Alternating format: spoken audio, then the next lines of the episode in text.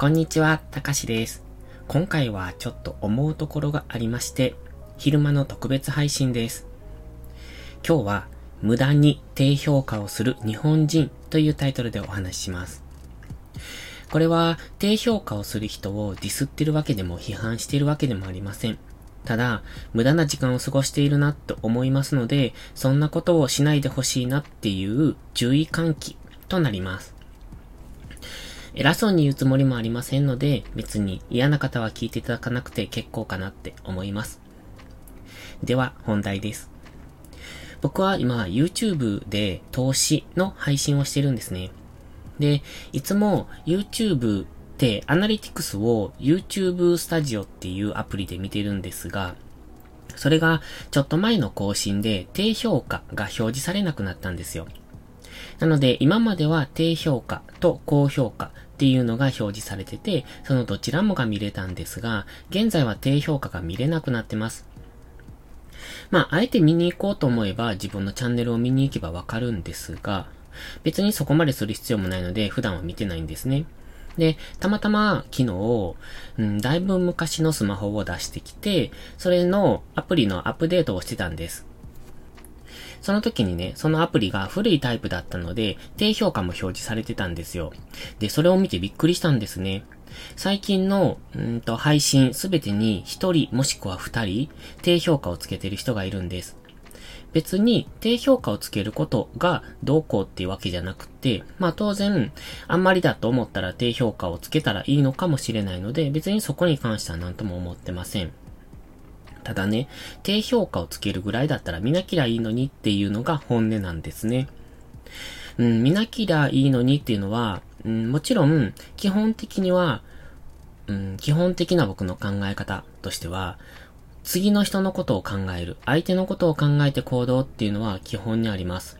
だから、相手のことを考えて行動できない人、うん、つまり、相手のことを考えないで行動する人。それっていうのは自分本位で行動する人ってことなんですが、そういう人っていうのは基本的に好きじゃありません。だから、こうやって低評価をして相手の気分を害そうとする人っていうのは、やはり好きにはなれないんですよね。で、ただね、その、内容、配信の内容によって、あまりにもひどかったりとか、その、道徳に反するだとか、そういうような内容を発信しているのであれば、それに対して低評価をつけるのはいいと思います。ただ、まあ、いいとは思うものの、わざわざつけなくてもいいんじゃないのって、そこにほっとけばいいやんっていう 基本的にはそういう考え方なんですよね。だから、な、どうしてあえてそこに絡んでいくのかなっていうのを疑問に思います。そして、それは、うんと、これはね、最初にも言いましたけど、その人をディスってるわけじゃないんですよ。それはその人のもう性格っていうか、まあ性質なので仕方がないのかなって、まあかわいそうな人だなっていうふうに思うんですけど、でもそこに使ってる時間、あえてわざわざ自分の嫌いな人、嫌だなと思う配信を見るのであれば、自分の好きなものを見たりとか、じうん、少しでも誰かの役に立つ発信をすればいいのになって思うんですよ。で、誰かの役に立つ発信っていうのは今は何だっていいと思います。僕は今、うんと、スタンド FM で、えー、好きで聞いている方もいますし、そういうのを聞いてると自分が癒されるな、だとか、元気づけられるな、だとか、そういうのもありますので、それはその方が有益な情報を発信しているわけじゃなく、ただただ声を聞いて幸せだって思ったりとか、その人のトークが好きだったりとか、たわいもないことを話されてるんですけど、普通の日常の話だったりするんですけど、でも、それでも自分にとっては有益な情報と思って聞いたりしてます。それをね、わざわざ低評価をつけに回ってるのであれば、その人自身が誰かのために何かをすればいいんじゃないのって。それが自分の友達なのか、恋人なのか、家族なのかわかりませんが、その時間を使って誰かを幸せにしてあげたらいいのになっていう、それが言いたかったんですよ。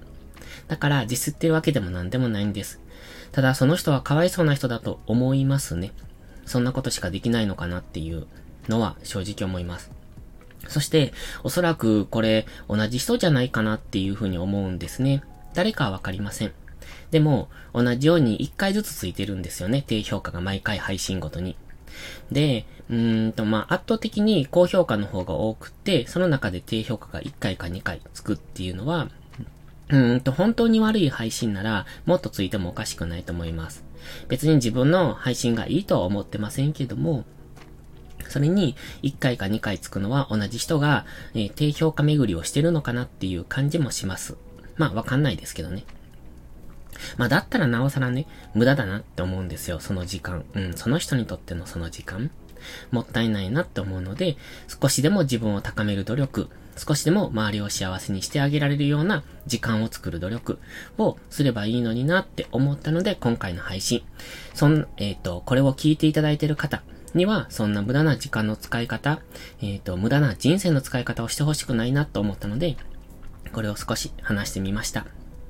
まあ、あえて言うことでもないんですが、本当にこんな無駄な時間の使い方をしてほしくないなって心底思うので、ちょっとここで注意喚起という形でしてみました。そして、日本人だけらしいですね。YouTube でこれだけ低評価をする人は。だって最初に言ったように、低評価するぐらいなら見なきゃいいじゃないかって思うんですよ。そして、低評価するなら、見なくて離脱すりゃいいじゃないか。あえて低評価ってしなくてもいいんじゃないのっていうところと、低評価をされた側の気持ちを考えないっていう、そういう、うん、貧しい心っていうのかなの人が日本人には多いんだなっていう残念な感じですね。そして、どうしてそういう人が日本人に多いのかって、おそらく今の日本の社会を表してると思います。すごくギスギスしてて、うんと、なんというか、狭苦しいですよね。決められたルールの中で生きていて、えー、それを守らないと悪者みたいになってしまう。何が正しい、正しくないっていうのは僕たちが勝手に決めたルールなのに、それを正しいという人の声が大きく、大きいかばかりに、正しくないことが正しいとまかり通ってしまう世の中。そこにすごく、うん、なんというか憤りを感じますね。今回のコロナを見ててもすごくそれが象徴されてるなって思います。そう考えると、この日本もう大丈夫なのかなっていう。この、なんというか、声の大きい人たちだけの意見が通ってしまう。それが常識になってしまって、そこに、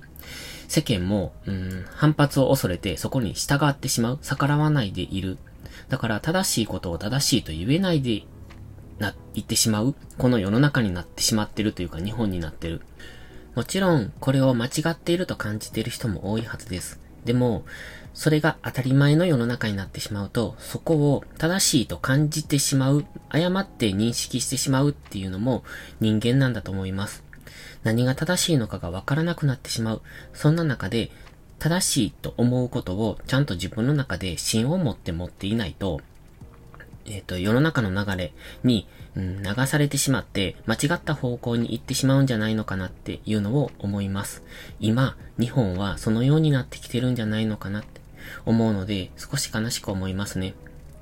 だからといって、それがいいとは思ってません。でも、それに逆らわないでいようっていう自分もいますから、自分の中の芯はうん、曲がってませんけれども、それに対してもう、ほっとけばいいかなっていう風に思うのも事実です。だから、自分のやってることも正しいとは思ってません。けども、人を傷つけたりだとか、無駄に低評価をするだとか、次の人のことを考えないだとか、自分のことだけを通していく自分本位でいる自分中心的な考え方をするっていうのはどうかなって思いますので、もしそんな人がいたら改めてもらえたらなって思います。偉そうなことを言ってすいません。ただ、そうそう、一つ。自分本位な人って自分本位だって気づいていないんですよね。だから多分、これを聞いても気づかないと思います。それは他人から言われて初めて気づくものなんで、